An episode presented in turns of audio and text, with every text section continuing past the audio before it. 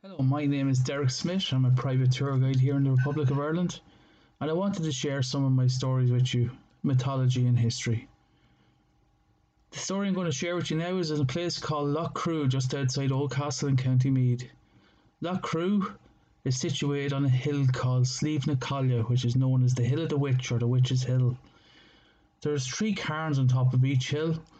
Cairns are thought to date back older than the pyramids and older than Stonehenge and are aligned to the equinoxes of March and September.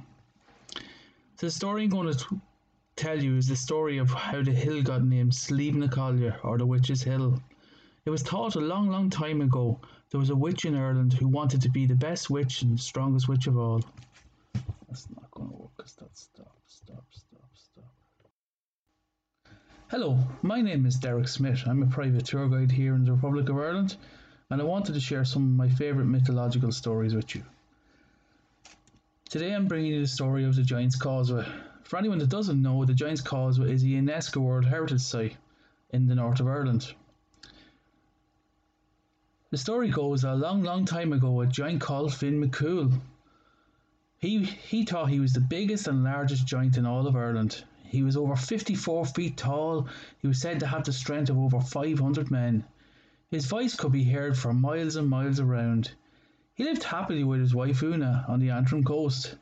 At the same time, there lived a giant named Benandonner on the Scottish coast. Benandonner believed that he was the strongest of all the giants in the world.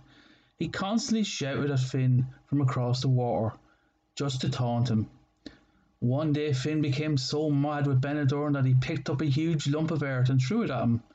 The earth missed him but landed in the middle of the Irish Sea making what now we believe is called the Isle of Man.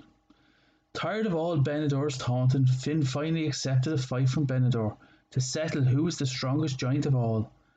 Finn started to build a path across Scotland, and he called it the Causeway. With his enormous hands, he laid down thousands of rocks.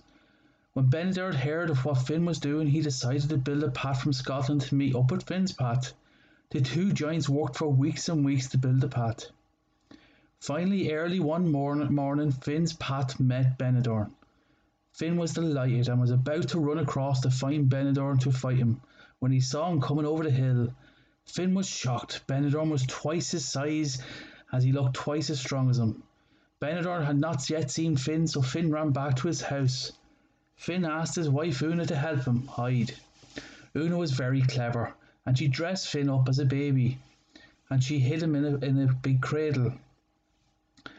So as soon as Benandonner knocked at the door, Una opened the door and Benandonner asked, Is Finn McCool here? I want to fight him. She says, No, Finn is not here at the moment, but please be quiet. You'll wake up my baby.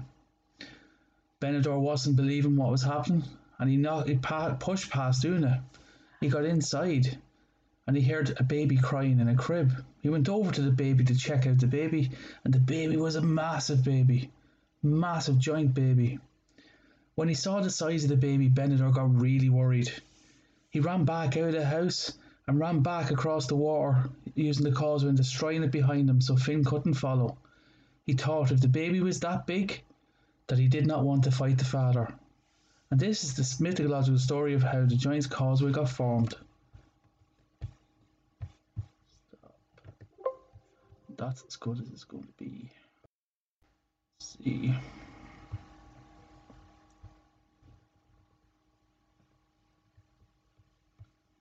Save.